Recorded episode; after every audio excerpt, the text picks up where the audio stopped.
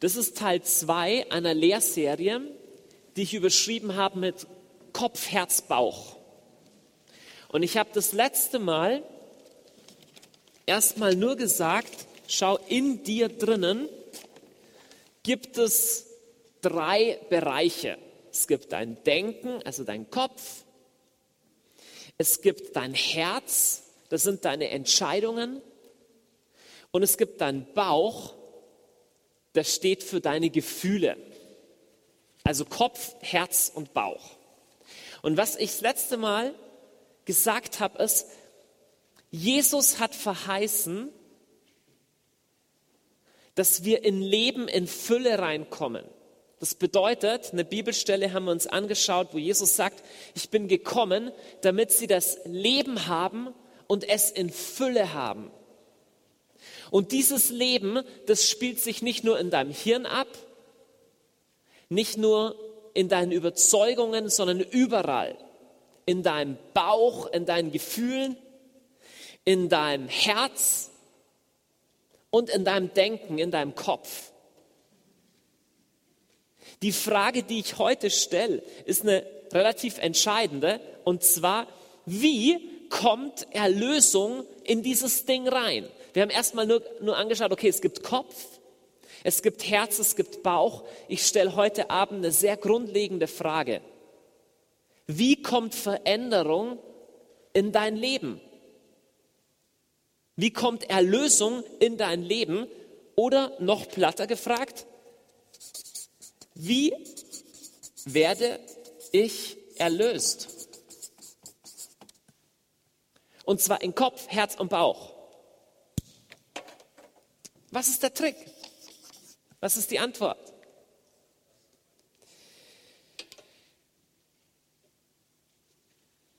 Jesus sagt, wer glaubt, wie die Schrift sagt, aus dessen Inneren, und wir haben uns angeschaut, Inneren steht hier ähm, Koilia, also aus dessen Bauch, aus dessen Gefühlswelt, werden Ströme lebendigen Wassers fließen. Ja, die spannende Frage ist, was heißt es denn zu glauben, wie die Schrift sagt? An was sollen wir denn glauben? Was sagt denn die Schrift über die Frage, wie werde ich erlöst? Da gab es einen jungen Mann oder einen alten Mann besser gesagt, der hieß Nikodemus. Und der kam mitten in der Nacht zu Jesus, um sich mit ihm zu unterhalten. Wir haben zum Glück eine Mitschrift dieses Gesprächs und die habt ihr auf eurem grünen Zettel oder im Johannesevangelium Kapitel 3. Und dieser Nikodemus fragt Jesus, Jesus, wie ist es mit dir?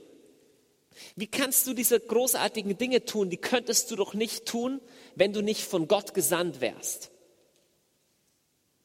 Was, was beabsichtigt Nikodemus? Was will er mit der Frage? Schau mal, Nikodemus ist einer der führenden Männer in Israel. Welches Problem hat Israel im Jahr 30 nach Christus? Was ist das Hauptproblem? Ja, da sind viele Römer im Land und dieses Land ist besetzt. Jetzt kommt ein Typ daher und die Leute sagen, der ist der Messias.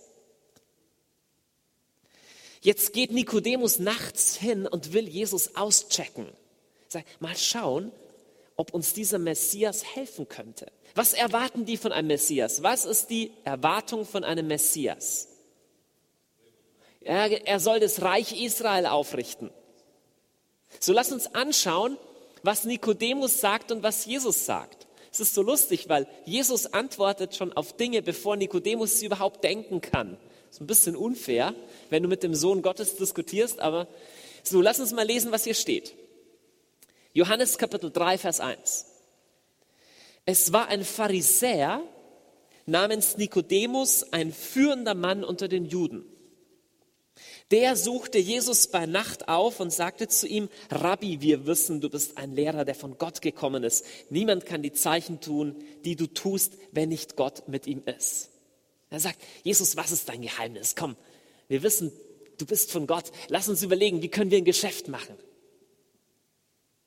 Jesus sagt ihm, geht überhaupt nicht ein auf das, was er gesagt hat, sondern sagt ihm, Amen, Amen, ich sage dir, wenn jemand nicht von neuem geboren wird, kann er das Reich Gottes nicht sehen. Weiter. Nikodemus entgegnete ihm, wie kann ein Mensch, der schon alt ist, geboren werden? Er kann doch nicht in den Schoß seiner Mutter zurückkehren und ein zweites Mal geboren werden. Also Nikodemus sagt, komm, was ist das für ein Kinderkram? Jesus macht es nicht leichter. Jesus sagt einfach nochmal das Gleiche. Amen, Amen, ich sage dir, wenn jemand nicht aus Wasser und Geist geboren wird, kann er nicht in das Reich Gottes kommen. Dann springe ich mal zu Vers 8. Der Wind weht, wo er will. Du hörst sein Brausen, weißt aber nicht, woher er kommt und wohin er geht. So ist es mit jedem, der aus dem Geist geboren ist. So an der Stelle jetzt kommt Nikodemus ein bisschen aus der Reserve. Vorher hat er so skeptisch gesagt, hey, komm, ich kann doch nicht noch mal ein Baby werden zu Mutter im Bauch. Jetzt auf einmal sagt er, okay, wie kann das geschehen? Wie? Jesus sagt was total Unangenehmes, Gemeines. Er sagt, du bist der Lehrer Israels und weißt es nicht? Amen, Amen.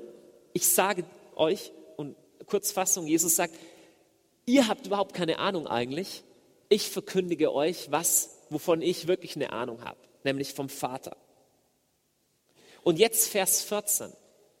Und wie Mose die Schlange in der Wüste erhöht hat, so muss der Menschensohn erhöht werden, damit jeder, der an ihn glaubt, in ihm das ewige Leben hat.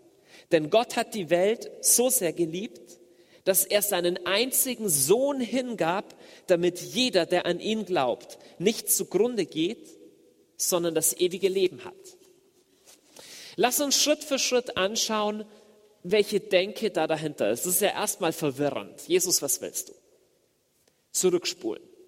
Nikodemus hat, wie alle Israeliten zu der damaligen Zeit, ein Problem und das sieht so aus. Die große römische Besatzungsmacht. Und Nikodemus erwartet sich eigentlich eine Antwort, Jesus, was tust du, um das Reich Gottes herzustellen? Also die politische Herrschaft Gottes. Lass uns eine Revolution machen. Und Jesus schaut den guten, frommen Rabbi an und sagt, weißt du was? Das Problem sind nicht die Juden, das Problem bist du. Das Problem ist nicht, dass die, dass die, Entschuldigung, dass die Römer Israel besetzt halten. Das ist nicht das Problem. Das Problem ist, dass du nicht von neuem geboren bist.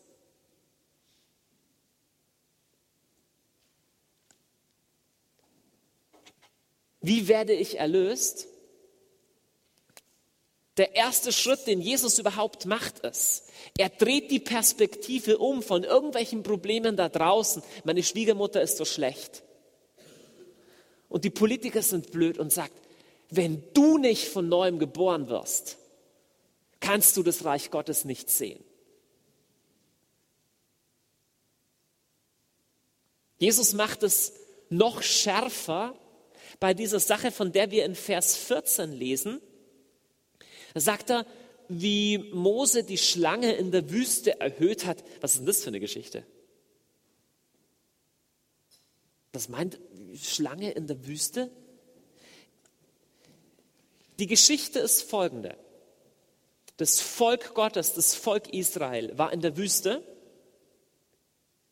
und sie haben gemurrt gegen Gott. Sie haben gesagt, Gott, mit dir wollen wir eigentlich nichts mehr zu tun haben, wir wollen zurück nach Ägypten. Sie waren in Rebellion gegen Gott. Ihr Verhältnis zu Gott war gestört. Und als Folge dessen sandte Gott Giftschlangen unter das Volk. Und diese Giftschlangen haben Menschen gebissen. Jetzt Gott in seiner Güte, es ist echt unglaublich, Gott hat die Plage geschickt und er hat aber auch eine Rettung für die Plage geschickt. Erstmal, gegen diesen Schlangenbiss konnte kein Mensch was tun. Du konntest es nicht abrubbeln oder eine Medizin schlucken. Das heißt,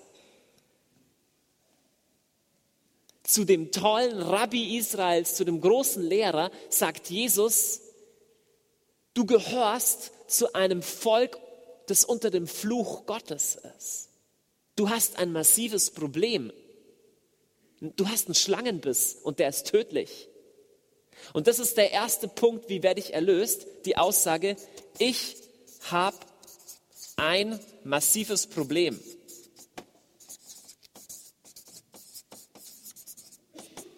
Das ist die erste Aussage.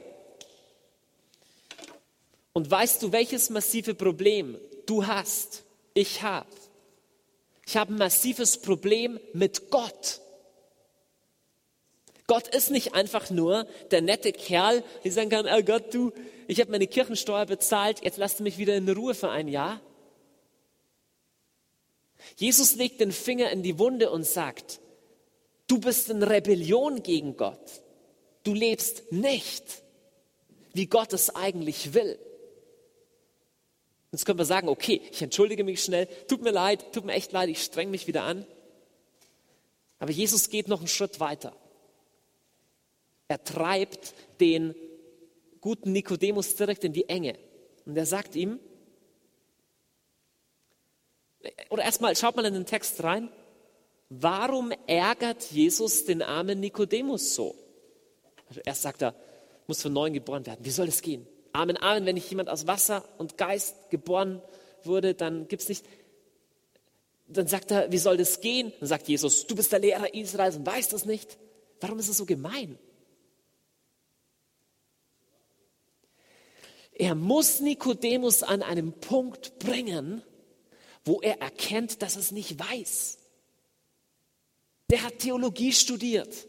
Der kennt die Bibel A bis Z, meint er.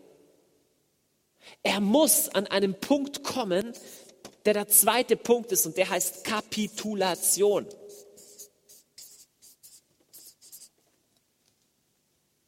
Jesus bringt ihn an den Punkt, wo er sagt, Du hast die Antwort nicht.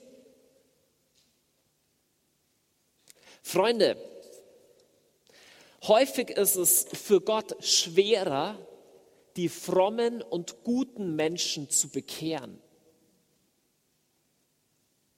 Wie ich neulich von jemandem gehört habe, ein guter Katholik in einem Glaubenskurs aufgerufen wurde, sein Leben Jesus zu übergeben, sich zu bekehren, der gesagt hat, ich mache doch eh schon alles. Geh doch in die Kirche.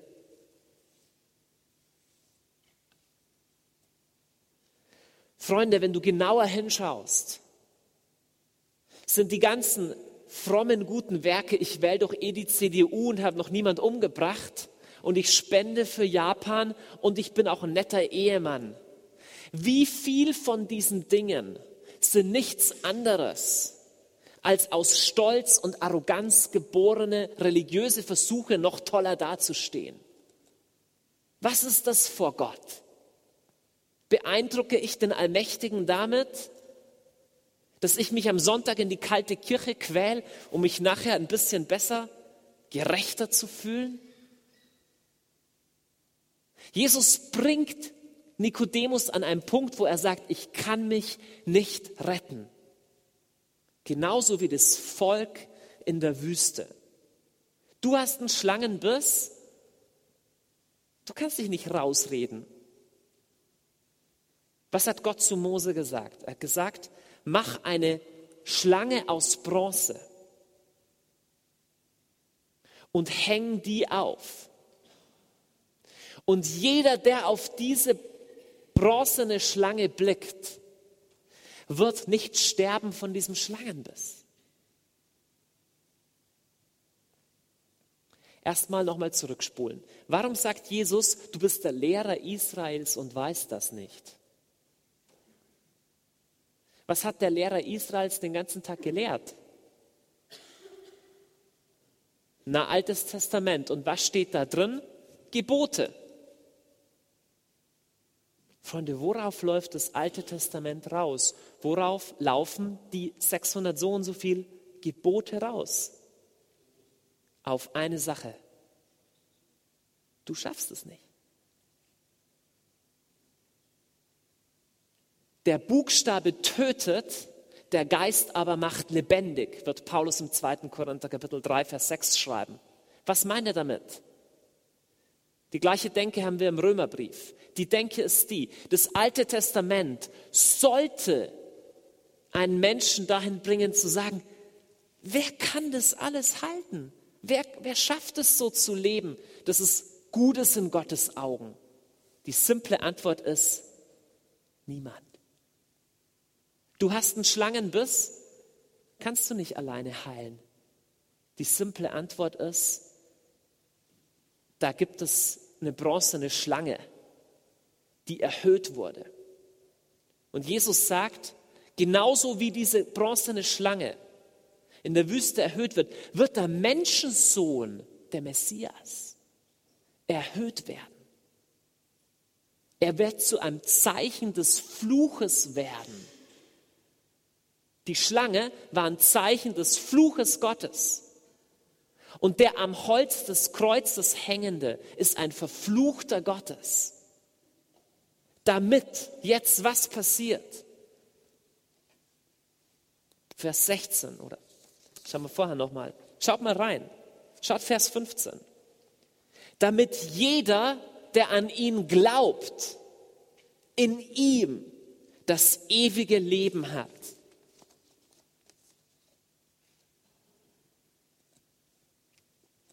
Was ist der dritte Punkt? Der dritte Punkt ist, es gibt eine Rettung, die Gott selber bringt. Du kannst es nicht aus eigener Kraft. Gott selber muss dir die Tür öffnen. Es gibt einen, der für dich zum Fluch geworden ist, damit dich ab jetzt der Fluch nicht mehr trifft. Und der dritte Punkt, zu dem Jesus Nikodemus bringt, ist, das, was ich für dich getan habe, genügt. Es genügt. All deine menschlichen Versuche genügen nicht. Du musst an einen Punkt kommen, wo du kapitulierst, selbst deinen frommen Versuchen. Jesu Blut genügt.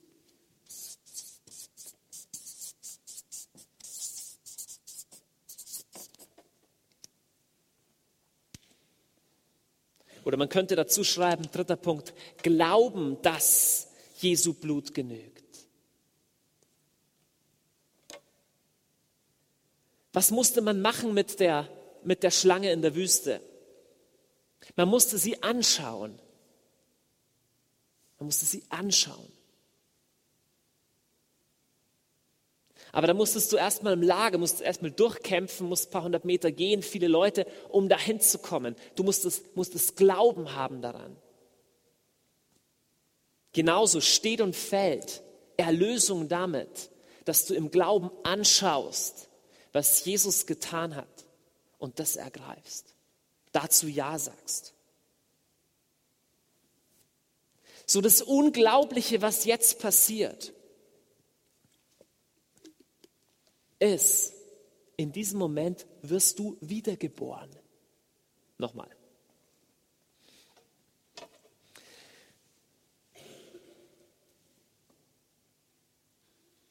Jesus sagt, du musst von neuem geboren werden. Du musst aus Wasser und Geist wiedergeboren werden. Was heißt das? Das heißt, dass was Altes stirbt was Neues aufersteht. Und es passiert in dem Moment, wo ich eine echte Kapitulationserklärung unterschreibe. Wir nennen sowas auch Buße, Reue. Und ergreifen, im Glauben ergreifen, dass das Blut Jesu für mich genügt. Aus dem raus passiert das unglaubliche Geheimnis, das wir Wiedergeburt nennen.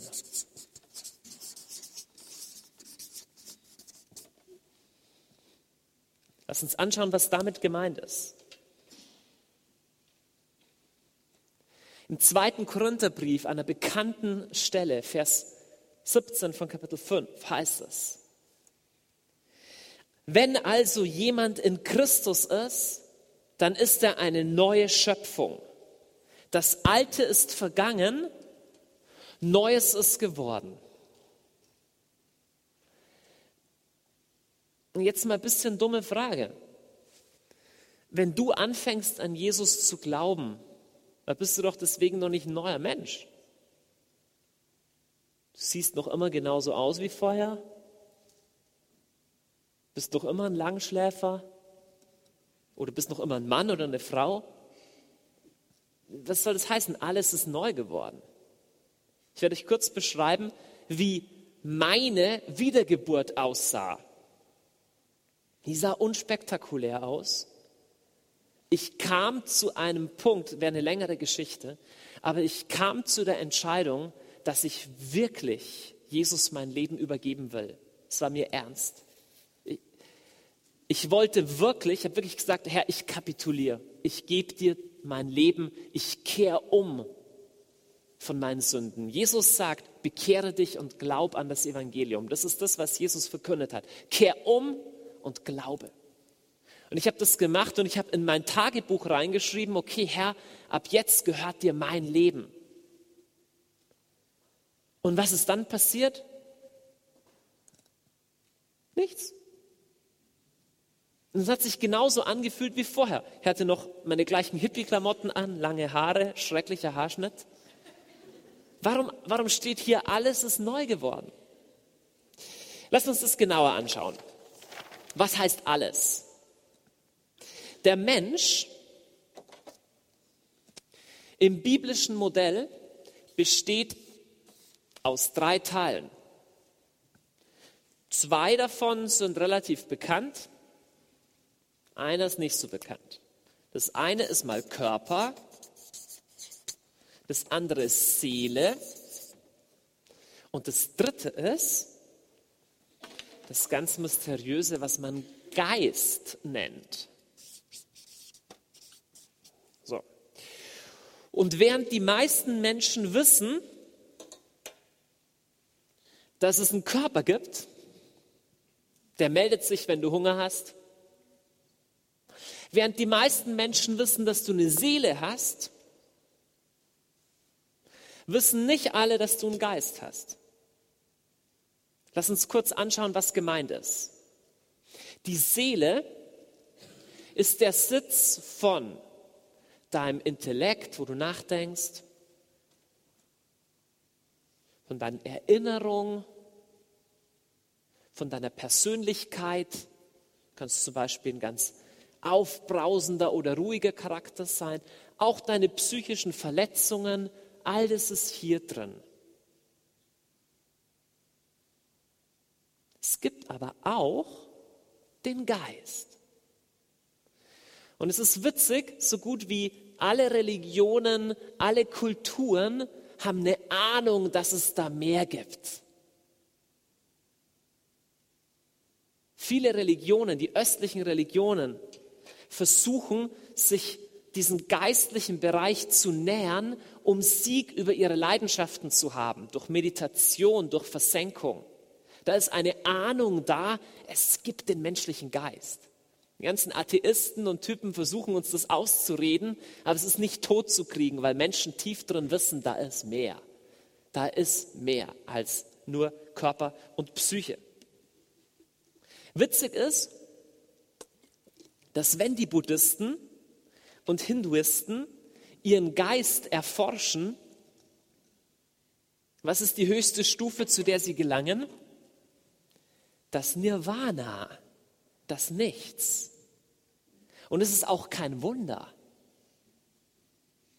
Denn seit dem Sündenfall, Klammer auf, der Mensch war geschaffen, um Beziehung mit Gott zu haben in allen drei Bereichen.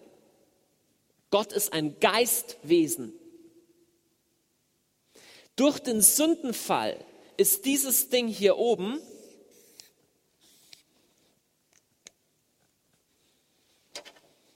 Tod. Körper, Seele, Geist. Der Naturzustand des unerlösten Menschen ist, er hat einen Geist, aber dieser Geist ist tot. Er ist gebunden von Bösem.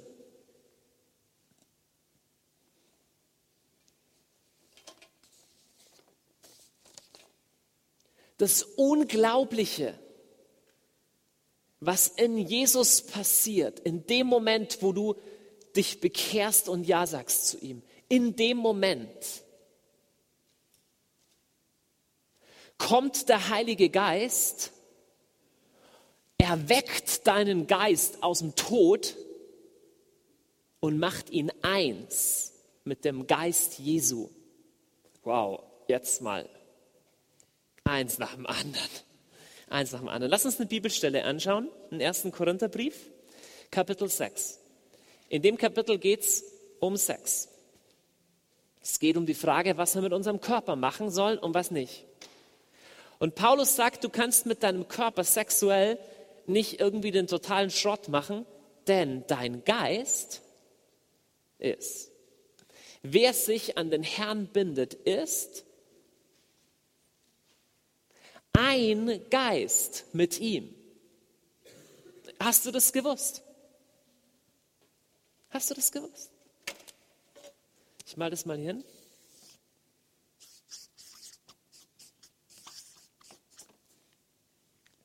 Hast du gewusst, dass in dem Moment, wo du Ja sagst zu dem, was Jesus am Kreuz getan hat für dich, der Geist Christi kommt und in deinem Geist Wohnung nimmt. Sagst du, nee, hat mir nie jemand gesagt und ich habe auch den Unterschied nie gemerkt. Hm. Erstmal lass uns überlegen, was heißt es, den Geist Christi in dir zu haben. Erstmal, das Ding ist unsterblich. Zweitens, da gibt es keine Kluft mehr zwischen Gott und dir. Gott ist irgendwo weit weg und ich muss glauben, ihr habt den gleichen Geist. Es stimmt nicht, was andere New Age und Religionen sagen, wir sind alle ein Stück Gott. So, Gott wohnt in jedem Menschen. Stimmt überhaupt nicht. In deinem Urzustand bist du getrennt von Gott. Aber sie haben eine richtige Ahnung und die Ahnung ist, durch das, was Jesus getan hat, kann sein Geist in deinen Geist reinkommen. Das heißt, du hast die Fähigkeit, Gott zu erkennen. Du hast die Fähigkeit, Gott zu genießen, aber mehr als das. Er wohnt in dir mit seiner ganzen Power, mit seinem Charakter mit all seiner Sanftmut, mit seiner Liebe, seiner Freude, all dem, was Jesus ausmacht, wohnt in dir. Jetzt schon. Sagst du, warum habe ich da bis jetzt immer so wenig davon gemerkt? Hm. Jesus sagt, schau dir den Wind an. Du siehst ihn nicht, Du weißt nicht, woher er kommt und wohin er geht. Du hörst nur sein Brausen. So ist es mit jedem, der aus dem Geist wiedergeboren ist. Was heißt das? Erstmal, du kannst Wind wirklich nicht sehen. Aber weißt du, was du bei Wind verflixt gut sehen kannst? Die Wirkung. Oder? Du siehst, dass die Bäume sich, du siehst nicht den Wind selber, du siehst, dass Bäume sich bewegen. Du siehst nicht den Wind selber, aber du siehst, dass die Blätter auf einmal rumfliegen. Was Jesus sagt ist, okay, du siehst vielleicht deinen Geist nicht und der Geist sieht nachher genauso aus wie vorher, aber ich sag dir was. Wenn du wiedergeboren bist, dieses Ding hier hat Wirkungen. Dieses Ding hier hat Wirkungen.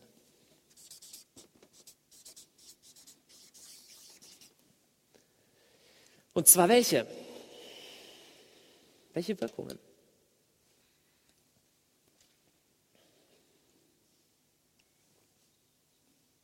Ich gebe euch Kennzeichen einer authentischen Wiedergeburt. Kennzeichen einer echten Wiedergeburt. Erstens, du fängst an, auf Dinge Lust zu haben, die du vorher zum Kotzen fandest.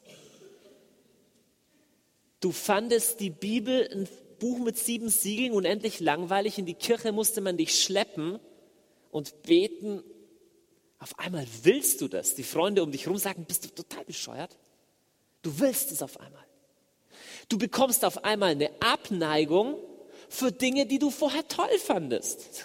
Auf einmal, ich erinnere mich noch gut, unmittelbar nach meiner, nach meiner Bekehrung haben Leute aus meinem Freundeskreis zu einer Freundin von mir, die sich auch bekehrt hat, so gesagt, hey, du fängst ja schon genauso an zu reden äh, wie der Joey, du redest gar nicht mehr normal daher. Ich war Joey damals, in meinem früheren Leben. Und, und die hat nur gesagt, hey, euer Slang, eure, eure Schimpfwörter, das passt nicht mehr zu mir. Ich musste mir das nicht abgewöhnen, ich mag das nicht mehr, hat sie gesagt. Das ist ein typisches Kennzeichen. Drittes typisches Kennzeichen. Du verstehst auf einmal die Bibel. Wer hat das erlebt? Darf ich einfach mal sehen? Früher irgendwie Bibel, so ein komisches Ding, auf einmal liest du das und das spricht zu dir. Nicht, dass du alles verstehst, aber da ist auf einmal was lebendig. Wer hat das erlebt? Okay, das ist ein Kennzeichen, dass der Heilige Geist in dir wirkt. So, diese ganzen Wirkungen müssen nicht wahnsinnig stark ausgeprägt sein. Das heißt nicht, dass du von einem Tag auf den anderen ein perfekter Mensch bist und keine Probleme mehr. Aber es heißt sehr wohl, dass es, dich auf ein, dass es dir auf einmal nicht mehr wurscht ist, was Gott zu deinem Leben sagt. Und einer hat mir gesagt, durch die Bekehrung verlierst du nicht die Fähigkeit zu sündigen, aber du verlierst die Fähigkeit, Spaß dran zu haben. Das was Wahres dran. Nicht an allem, aber. Jetzt Frage, wenn diese Wirkungen nicht auszumachen sind,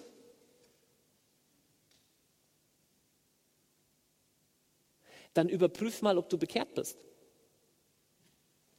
Ich, ich sage jetzt wirklich ein, ein relativ, relativ strenges Wort, aber ich glaube, wir haben dieses Ding viel zu billig verkauft. Sei es, dass wir sagen, das brauchen wir gar nicht, du bist getauft und gehst in die Kirche und passt schon der Mensch ist innerlich tot und irgendwie merkt er das auch. Er hat überhaupt keine Freude an Gott. Er hat Lust auf, auf, Sünde. Er hat kein neues Leben. Aber wir sagen, du passt schon, solange du in die Kirche gehst und ein guter Mensch bist. Wir belügen Menschen. Oder wir sagen, kommst einfach hier nach vorne, sagst ein Gebet. Sagst einfach, Jesus, ich übergebe dir mein Leben. In Amerika, USA sind etwa 60 Prozent aller Menschen bezeichnen sich als Born-Again Christians, wiedergeborene Christen. Was sie damit meinen ist, sie haben irgendwann bei einem Aufruf gesagt, Jesus, ich übergebe dir mein Leben. Oder Jesus, ich will, dass du in mein Leben kommst. Na, aber du schaust ihr Leben an und es ist nicht anders als das aller anderen, musst du sagen, mit deiner Wiedergeburt stimmt das nicht. Ich will es ich will's wirklich relativ deutlich machen, auch wenn du so einen Glaubenskurs, Alpha-Kurs oder so Sachen machst, ich habe selber jahrelang gesagt, sag einfach nur zu Jesus, Jesus, komm in mein Leben. Ja, weißt du was? Jesus, komm in mein Leben. Wenn in deinem Leben keine Umkehr ist, wenn in deinem Herzen die gleichen Sünden sind wie vorher, sagst du, Jesus, komm in mein Leben und Jesus sagt, nee, will ich nicht. Du kehrst um und glaubst an das Evangelium und dann komme ich. Freunde, wir haben das Ding viel zu billig gemacht kommst einmal nach vorne und sagst, okay, Jesus, mir geht schlecht, bitte komm in mein Leben. Nachher merkst du überhaupt null Unterschied. Naja, wie sieht es denn eigentlich mit den ersten drei Vorbedingungen bei dir aus? Ist da eine echte Buße? Ist da eine echte Umkehr? Ist da eine echte Kapitulation? Lass uns Leute da nicht zu schnell sagen, okay, du hast das Gebet gebetet, jetzt Gott liebt dich, alles ist gut. Lass uns Leute ruhig selber durch diesen Prozess gehen.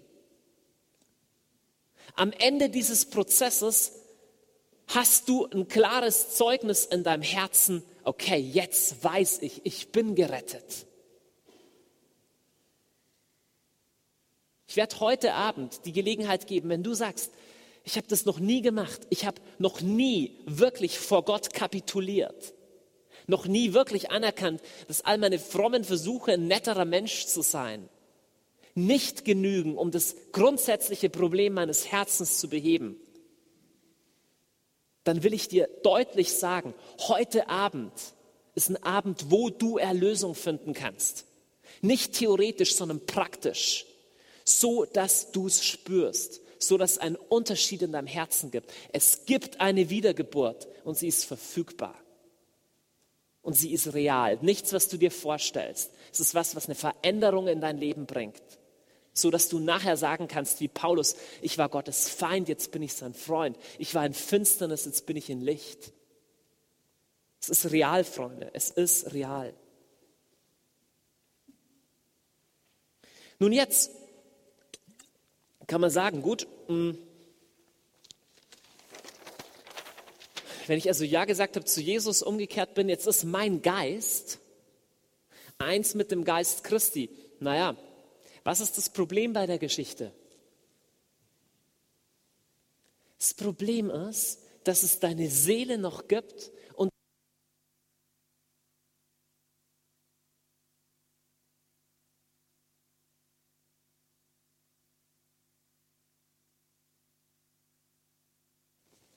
Das Problem ist, dass es deine Seele und deinen Körper gibt und die Frage ist, tun die, was sie wollen oder stehen sie unter diesem Geist Christi? Du kannst es konkret runterbrechen auf, lass uns diese Lebensbereiche nochmal anschauen, die wir letzte Woche gesehen haben. Dein Denken, dein Kopf, dein Herz, dein Bauch. Stehen die unter der Herrschaft des Geistes? Klammer auf, in deinem Geist ist die Fülle Gottes schon da. Das ist verfügbar. Die Frage ist nur, kommt es rein in deine Entscheidungen? Kommt es rein in dein Gefühlsleben? Kommt es rein in dein Denken? Ein Beispiel des Nettes ist beim Einzug in das gelobte Land. Wir lesen da im Alten Testament davor, davon. Hat Gott Mose zugesagt, okay, das ist euer Land. Das gehört euch. Es wird dir nie mehr gehören als heute. Es ist heute euer Land. Aber das Problem ist, da gibt es noch ein paar Riesen.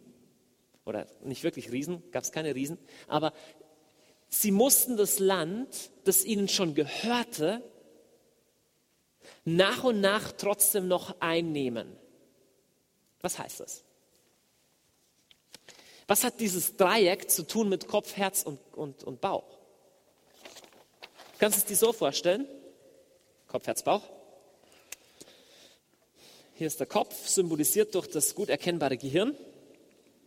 Ja. Das Herz symbolisiert durch das Herz. Und der Bauch symbolisiert durch den Bauch. Jetzt stellst du dir vor, der Mensch würde liegen. Okay? Das ist der Mensch, der liegt. Ja? Jetzt haben wir auch gehört, es gibt hier Seele, Körper und Geist. Und wir haben gehört, Geist ist ganz toll, wenn du zu Jesus gehörst, ist in diesem Geist der unsterbliche Geist Christi drin. Okay? Es ist das hier aber kein 2D-Modell, sondern es ist ein 3D-Modell, das praktisch so aussieht. Und jede dieser Dimensionen also dein Herz hat alle drei Dimensionen, dein Hirn hat alle drei Dimensionen und dein Bauch hat alle drei Dimensionen. Und dein Geist, der regiert schon. Okay? Die Frage ist nur, kommen all diese Dinge hier unter die Herrschaft des Geistes oder nicht? Das ist super abstrakt. Super abstrakt, aber es wird klarer werden. Du hast eine neue Identität in Jesus. Doch jetzt ist die Frage, wird diese neue Identität in Jesus aktiv in diesen ganzen Bereichen deines Lebens oder nicht? Konkret.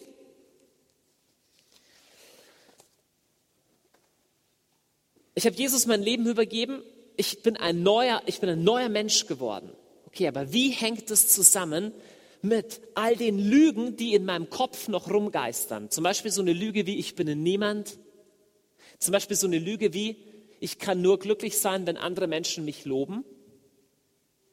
Es geht also darum, in meinem Denken die Herrschaft des Geistes aufzurichten. Es geht nicht automatisch. Wie sieht es mit deinem Herzen aus? Du bist eine neue Identität in Jesus erneuert. Okay, jetzt gibt es aber in deinem Herzen so ein Verhaltensmuster von ständiger Manipulation. Du musst ständig Leute manipulieren und unter Kontrolle haben. Sagst du, Jesus, komm in mein Leben und herrsche, dann sagt er, das ist ja schön und gut, aber im Moment herrscht da noch du in deinem Herzen. Also geht es darum, die Herrschaft Christi über deinem Herzen äh, aufzurichten. Dann geht es an deine,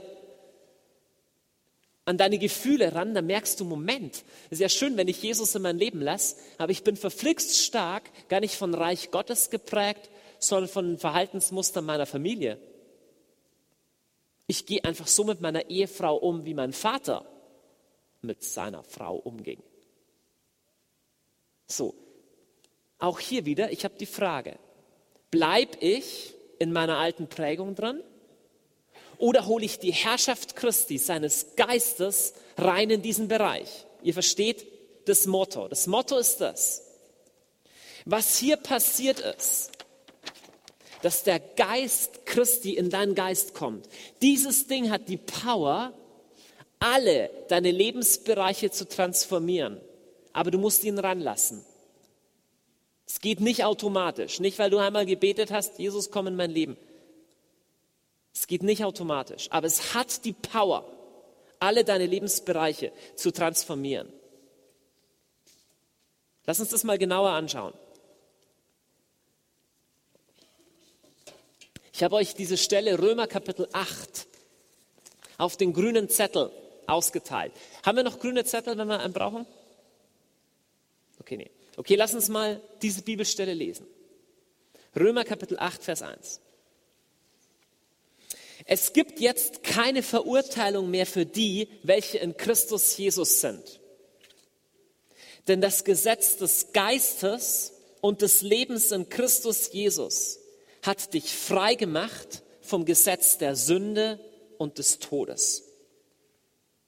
Weil das Gesetz ohnmächtig durch das Fleisch nichts vermochte, das heißt, weil die Gesetze und Regeln nicht die Kraft hatten, ein menschliches Leben wirklich zu verändern.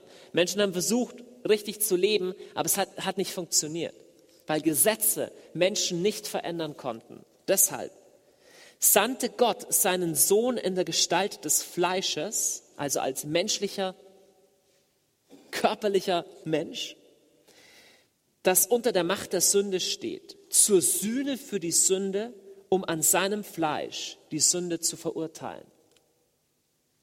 Dies tat er, damit die Forderung des Gesetzes durch uns erfüllt werde, die wir nicht nach dem Fleisch, sondern nach dem Geist leben. Denn alle, die vom Fleisch bestimmt sind, trachten nach dem, was dem Fleisch entspricht, und alle, die vom Geist bestimmt sind, nach dem, was dem Geist entspricht. Das Trachten des Fleisches führt zum Tod, das Trachten des Geistes aber zu Leben und Frieden. Äh, jetzt mal langsam. Was ist denn das Fleisch? Was ist denn da gemeint? Äh, da baut so ein Gegensatz auf. Leben nach dem Fleisch, Leben nach dem Geist. Damit ist nicht dein Körper gemeint. Nicht dein Körper ist schlecht und dein Verstand ist gut oder sowas. Fleisch bedeutet dieses Lebensmodell. Fleisch bedeutet, du lässt dich nicht vom Geist bestimmen, sondern nur von deinen normalen menschlichen Ressourcen. Wenn Menschen sich nur bestimmen lassen von ihren normalen menschlichen Ressourcen, von Körper und Seele, dann kommt das raus, was du heute in der Welt siehst. Ein unerlöster Zustand. Dann kommt das raus, was wir überall in der Welt an Chaos sehen, weil wir Menschen aus eigener Kraft eben nicht die Lösung haben. Leute sagen, das muss ja jeder selber wissen. Wenn es jeder selber wissen würde, sähe die Welt anders aus, als sie ist. Wenn du noch nicht überzeugt davon bist, dass die Menschheit sich nicht selber retten kann, dann schau die Nachrichten an. Leben nach dem Fleisch bedeutet, du lässt dich bestimmen allein hiervon. Leben nach dem Geist bedeutet, du lässt dich bestimmen hiervon. Weißt du, was das Gemeine ist? Du kannst ein wiedergeborener Christ sein, in dessen Herzen, in dessen Geist der Geist Christi lebt und du kannst dich trotzdem so verhalten, als gäbe es ihn nicht. Und Paulus sagt hier, das Trachten des Fleisches führt zum Tod. Wenn du nur auf diesem Ding agierst, kommt nichts Neues, kommt kein Leben. Leben kommt in jeden Lebensbereich, wo du anfängst, dich vom Geist Christi leiten zu lassen. Lass uns die zweite Bibelstelle anschauen. Äh, ich meine, die letzte, die hier auf dem Zettel steht, in Galater 5, 16. Hier heißt es, Darum sage ich, lasst euch vom Geist leiten, dann werdet ihr das Begehren des Fleisches nicht erfüllen. Denn das Begehren des Fleisches richtet sich gegen den Geist, das Begehren des Geistes aber gegen das Fleisch. Beide stehen sich als Feinde gegenüber. Du musst wissen, es gibt zwei Prinzipien, nach denen du funktionieren kannst. Und es sind zwei unterschiedliche. Vers 19. Die Werke des Fleisches sind deutlich erkennbar. Jetzt zähl da auf, was rauskommt, wenn du dich vom Fleisch leiten lässt. Doppelpunkt. Unzucht, das heißt einfach unmoralischer Umgang mit Sexualität. Unsittlichkeit, ausschweifendes Leben, das heißt ein Leben, das keine Balance hat. Wir sehen das überall. Ein Leben, das keinen Rahmen mehr findet. Götzendienst, das bedeutet, du hängst dein Herz an jeden möglichen Schwachsinn. Zauberei, Feindschaften, Streit, Eifersucht, Jähzorn, Eigennutz, Spaltungen, Parteiungen, Neid und Missgunst, Trink- und Essgelage, also ein ungesunder Umgang mit körperlichen Dingen und ähnliches. Freunde, Paulus sagt hier ganz klar, wenn du auf diesem Ding agierst, du kannst total gescheit sein, seelisch, kannst emotional, alles Mögliche sein, körperlich, dick und fett. Du verlässt dich nur auf dieses Ding. Das wird immer rauskommen. Das sind die Früchte. Und du schaust in unsere Gesellschaft und genau das sind die Früchte einer Gesellschaft, die sich losgesagt hat von Gott. Er sagt im Umkehrschluss. Erst sagt er, ich wiederhole, was ich euch schon früher gesagt habe. Wer so etwas tut, wird das Reich Gottes nicht erben. Die Frucht des Geistes aber ist Liebe, könnt auch sagen, eine authentische Zuneigung zu Menschen, Freude, Friede, Langmut, Langmut, Freundlichkeit, Güte, Treue, Sanftmut, Selbstbeherrschung. Der Geist Christi wohnt in dir mit dem Charakter Christi. Das ist verfügbar für dich. In jeder Situation stehst du vor der Wahl. Verlässt du dich auf deine menschlichen Ressourcen, auf das, dass du ganz gescheit bist? Du hast ein Buch über, über Pädagogik gelesen und weißt, wie du Gespräche managen kannst? Nichts dagegen. Aber eine fundamentale Lösung des Problems wird nicht kommen. Eine fundamentale Lösung des Problems, das wir als Menschen haben, wird da doch nicht kommen. Jetzt das Gemeine ist, die, den Geist, den sehen wir ja nicht. Vielleicht gibt es den gar nicht.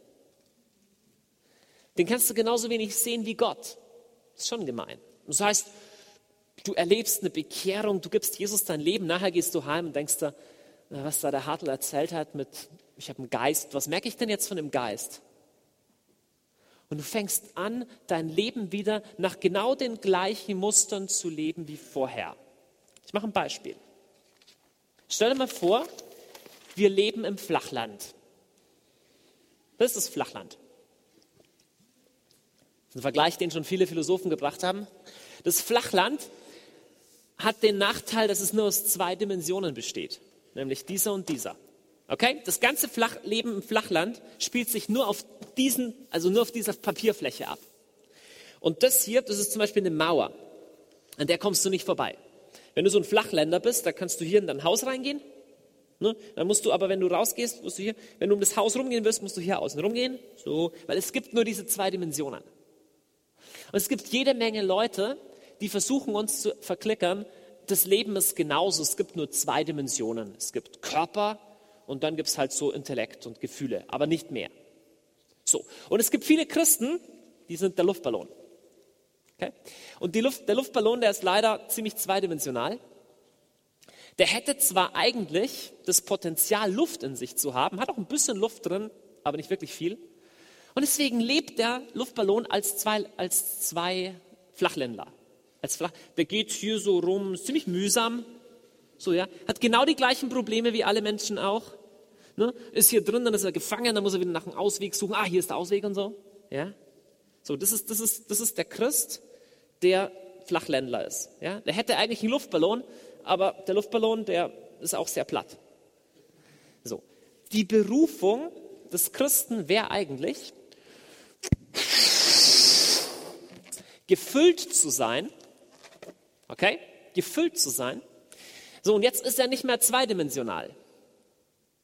Was würde das heißen? Wie kann der Luftballon sich auf dieser Fläche bewegen? Mit dem Luftballon ist es völlig wurscht, ob hier eine Grenze ist, der rollt da einfach drüber. Und die Leute sagen, du bist nicht sehr eindrucksvoll, du bist ja nur ein Punkt. Der Luftballon berührt ja nur an einem Punkt die Fläche. Sagen, wir sind viel cooler. Aber der Luftballon sagt, hey, ich, Gesetz, ich, ich folge einem anderen Gesetz. Du weißt nicht, woher ich gehe, wohin ich gehe, du hörst nur mein Brausen. Ja? Denn ich bin gefüllt mit was, wovon du keine Ahnung hast. Jetzt das Problem ist, das Leben kommt. Luftballon kommt und hier ist eine Wand. Und dann gibt es noch einen Feind, der eine Rolle spielt. Und der Feind, der kennt sich verflixt gut im Flachland aus. Hier vom Geist hat er keine Ahnung. Aber er sagt, hey, komm runter und löse dieses Problem auf Flachlandebene. Komm, lass deine Luft raus, benimm dich wie ein ganz normaler Mensch. Schau, das tut ihm schon richtig schwer, der muss sich richtig zusammenreißen, dass die Luft überhaupt rausgeht. So, so, und der Christ, der gerade noch erfüllt vom Heiligen Geist war, sagt er, okay, ich muss jetzt wirklich eins und eins zusammenzählen, ich muss das einfach nur nach menschlichen Maßstäben lösen. Und was er vergisst ist, in dem Moment,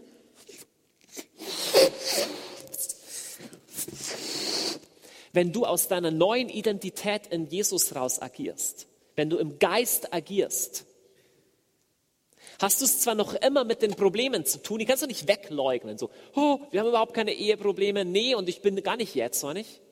Sind schon, die Probleme sind real. Sind noch nicht alle Bereiche unter der Herrschaft des Geistes. Aber ich habe eine völlig andere Ausgangsbasis. Ich lasse mich nicht auf das gleiche Spiel nochmal ein. Jetzt ist natürlich die spannende Frage, hm, wie blase ich den Luftballon auf? Also du bekommst ihn durch die Wiedergeburt. Aber wie lebe ich jetzt aus dieser Identität? Ich muss euch erst enttäuschen, nämlich ich werde die nächste Lehre auch noch dafür brauchen, um den Punkt 3, ich bringe jetzt drei Punkte, und der dritte Punkt heißt, deinen Geist trainieren. Ich werde das heute nur anreißen. Ich kann das heute nicht ausführlich machen, aber die Frage ist jetzt, wie lebe ich im Geist? Man könnte es auch viel einfacher sagen, und zwar, was heißt es eigentlich, ein Christ zu sein?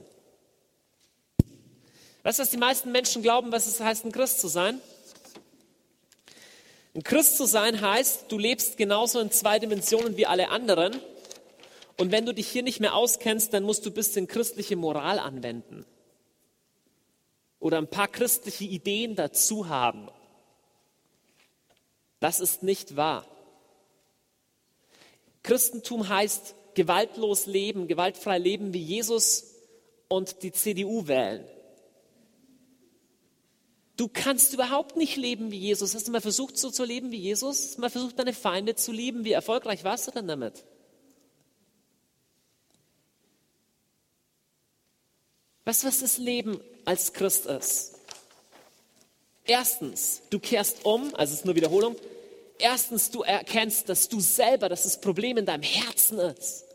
Zweitens, du kapitulierst und sagst, ich komme da aus eigener Kraft nicht raus. Drittens, ich erkenne an, dass Jesus Christus für mich einen Weg gebahnt hat, dass er viertens mit seinem Geist jetzt in mir wohnen kann, damit er sein Leben durch mich lebt. Du kannst nicht aus Christ leben. Du kannst nicht aus eigener Kraft deine Feinde lieben. Es wird nie funktionieren. Du brauchst den Heiligen Geist, der in dir wohnt. Du musst lernen, ihn leben zu lassen. Es hört sich theoretischer an, ist auch theoretisch. Ich versuche es jetzt ein bisschen praktischer zu machen. Erstens, zweitens, drittens.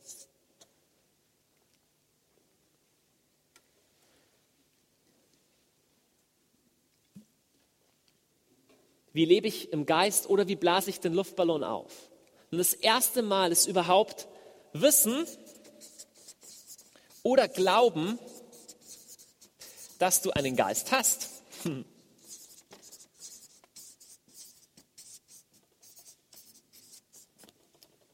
Das wissen die meisten Christen schon mal gar nicht. Sie bemühen sich mit ihrer menschlichen Kraft am Schluss sind sie Burnout. Der erste Punkt ist überhaupt erstmal wissen, dass du einen Geist hast. Ich will mit euch eine Bibelstelle anschauen. Es ist nämlich deutlich praxisnah, als es sich jetzt anhört. Lass uns schauen, was im Römerbrief in Kapitel 10 steht. Vers 10. Die Einheitsübersetzung ist da viel zu frei. Deswegen nehme ich hier die Elberfelder Übersetzung. Kannst du sagen, glauben? Ja, das glaube ich schon. Aber was heißt das zu glauben, wie die Schrift sagt? Hier heißt es. Denn mit dem Herzen wird geglaubt zur Gerechtigkeit und mit dem Mund wird bekannt zum Heil. Das ist ja echt ein komisches Gefühl, äh, komisches Deutsch. Was heißt das? Hier wird der Akt des Glaubens beschrieben. Und der Akt des Glaubens beinhaltet erstens, dass du in deinem Herzen glaubst und zweitens, dass du mit deinem Mund bekennst. Und hier wird gesagt, mit dem Mund wird bekannt zum Heil. Das heißt, was du mit deinem Mund bekennst, hat Auswirkungen. Dass du es in deinem Herzen glaubst, ist ja schön und gut. Wer von euch hat heute Abend nicht zum ersten Mal gehört, dass er ein neuer Mensch in Jesus ist? Naja, das ist jetzt nicht irgendwie so spektakulär, aber eine andere Frage. Was ist das Bekenntnis deines Mundes? Wie oft sagst du über dich selbst, ist doch alles noch beim Alten. Ich komme da nie raus. Ist doch immer die gleiche Leier. Mit anderen funktioniert es aber mit mir nicht. Freund, mit dem Mund wird bekannt zum Heil und mit dem Mund wird bekannt zum Unheil. Was ist das Bekenntnis deines Mundes? In Offenbarung heißt es, sie überwinden den Feind durch das Wort ihres Zeugnisses. Was ist dein Zeugnis? Was sagst du aus? Womit füllst du deinen Kopf? Mit welchen Bekenntnissen? Schon klar, wir wissen, dass wir neuer Mensch sind und mein Geist ist eins mit Christus. Aber bekennst du das? Bekennst du das 30 Mal am Tag, 40 Mal am Tag? Wenn du in dem Problem bist, in deinem Körper mit dieser Krankheit konfrontiert bist, mit diesem Eheproblem, mit diesem finanziellen Problem, mit diesem Jobproblem, mit diesem psychischen Problem, mit diesem körperlichen Problem, bringst du diese Bereiche unter die Herrschaft Christi, indem du ein Bekenntnis aussprichst. Freunde, der geistliche Mensch ist real. Das ist nicht nebulös, eine positive Denkenvorstellung. Lass uns anschauen, was Petrus schreibt im ersten Petrusbrief, wie real in der Sicht Gottes der geistliche Mensch ist. Er sagt, es geht hier eigentlich um die Frauen. Und Petrus schreibt, hey, Frauen, legt nicht in erster Linie Wert auf den äußeren Schmuck, auf die äußere Schönheit, sondern er sagt, der verborgene Mensch des Herzens im unvergänglichen Schmuck des sanften und stillen Geistes, der vor Gott sehr köstlich ist. Ich liebe altertümliche Sprache. Was heißt das? Du bist nicht nur ein äußerer Mensch. Es ist schön, wenn du gut aussiehst. Es gibt einen inneren Menschen und der ist wichtig vor Gott. Den kannst du schmücken, diesen inneren Menschen. Der ist real. Man kann sogar sagen, du hast nicht nur einen Geist, sondern du bist Geist. Du hast eine Seele, du lebst in einem Körper. Die meisten Menschen, auch die meisten Christen, sind nur körperbewusst und seelenbewusst. Lass uns Menschen werden, die geistbewusst sind. Und aus diesem Geistesbewusstsein raus hast du eine ganz andere Power, um dann mit deinen körperlichen und deinen seelischen Nöten umzugehen. Aber versteh das. Immer wenn der Feind es schafft, dich runterzubringen auf eine rein fleischliche Betrachtungsweise, müssen wir ein bisschen nüchtern die Sache anschauen. Nein, du schaust sie nicht nüchtern an, du schaust sie mit einem Herzen voll Unglauben an. Mit einem Herzen, das so lebt, als würde nicht der Geist Christi in dir leben. Der erste Punkt ist, es beginnt mit dem, was du glaubst, was du weißt. Und das hat maßgeblich zu tun mit deinem Bekenntnis. Auch mit deinem Bekenntnis. Leute können dir sagen, was ihr Body Mass Index ist. Körperbewusstsein. Leute können dir sagen, was ihr Diskprofil ist. Seelebewusstsein. Ist ja schön und gut. Aber hast du Bewusstsein über deinen Geist? Okay, zweiter Punkt. In Kolosser Kapitel 3 lesen wir, richtet euren Sinn auf das Himmlische und nicht auf das Irdische, denn ihr seid gestorben und euer Leben ist mit Christus verborgen in Gott. Was sagt er hier? Richte deinen Sinn. Ernähre deine Identität nicht nur vom Blick auf dein Bankkonto, Blick in den Spiegel. Oder was sagen meine Freunde über mich? Was ist mein Abischnitt? Wie viel verdiene ich? Bin ich der Gescheiterste? Habe ich den vollen Durchblick? All das bleibt auf der Ebene von Körper und Seele. Richte deinen Sinn auf das Himmlische. Der zweite Punkt, eigentlich fast das gleiche wie der erste heißt, richte deinen Sinn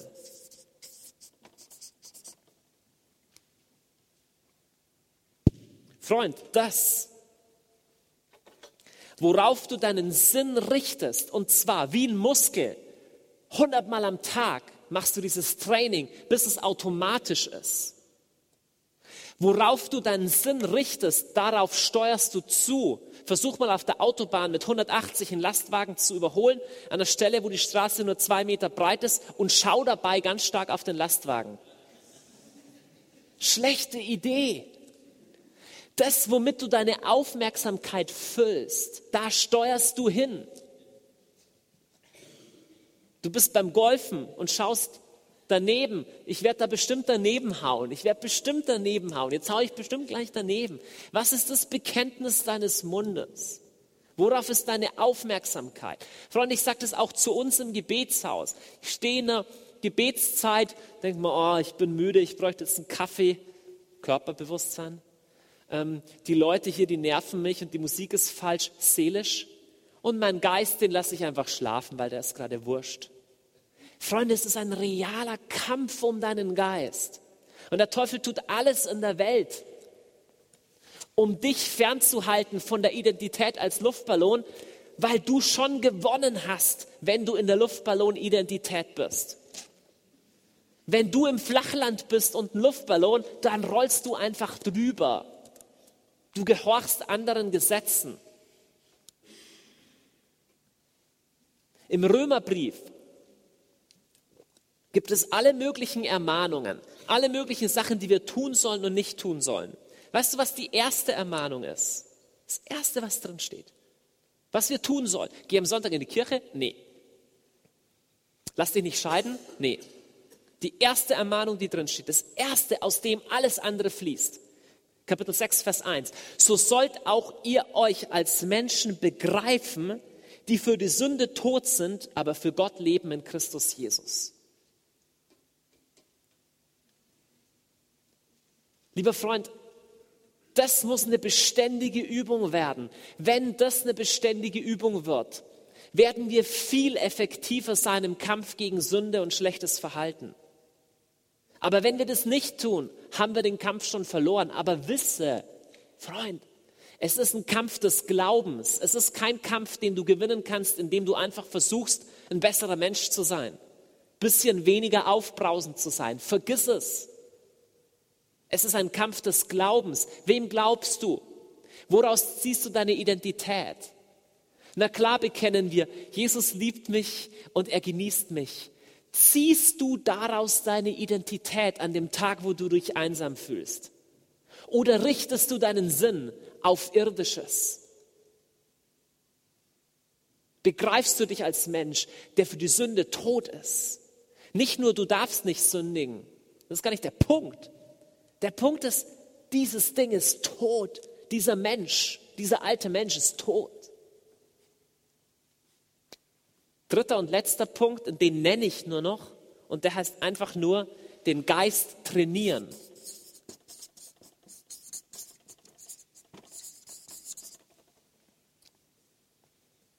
Ganz Wesentliches passiert schon, wenn du überhaupt weißt, dass es ihn gibt und dich aktiv entscheidest, aus ihm rauszuleben. Wir werden uns das nächste Mal anschauen, wie du den Geist trainierst. Ich will nur das sagen. Die Wiedergeburt kannst du dir nicht verdienen. Du kannst dem, was Jesus am Kreuz für dich getan hat, nichts hinzufügen. Nie. Okay? Aber jetzt, wo du ein neuer Mensch bist, kannst du diesen neuen Menschen trainieren. Es ist wie du deinen Körper trainierst. Es reicht nicht, ein Buch über Fitness zu lesen. Du musst trainieren, du musst üben deine Seele. Es reicht nicht, dass du in einer Uni drin sitzt, dass du gescheit wirst. Du musst lernen. Du musst Verhalten einüben. Genauso braucht dein Geist Training. Wir werden uns anschauen, wie das aussieht. Freunde, ich träume davon, dass wir Menschen werden, die aus dem Geist leben, die in einer Nüchternheit sagen, ich stehe fest im Geist. Ich lasse mich nicht bestimmen vom Fleisch. Amen.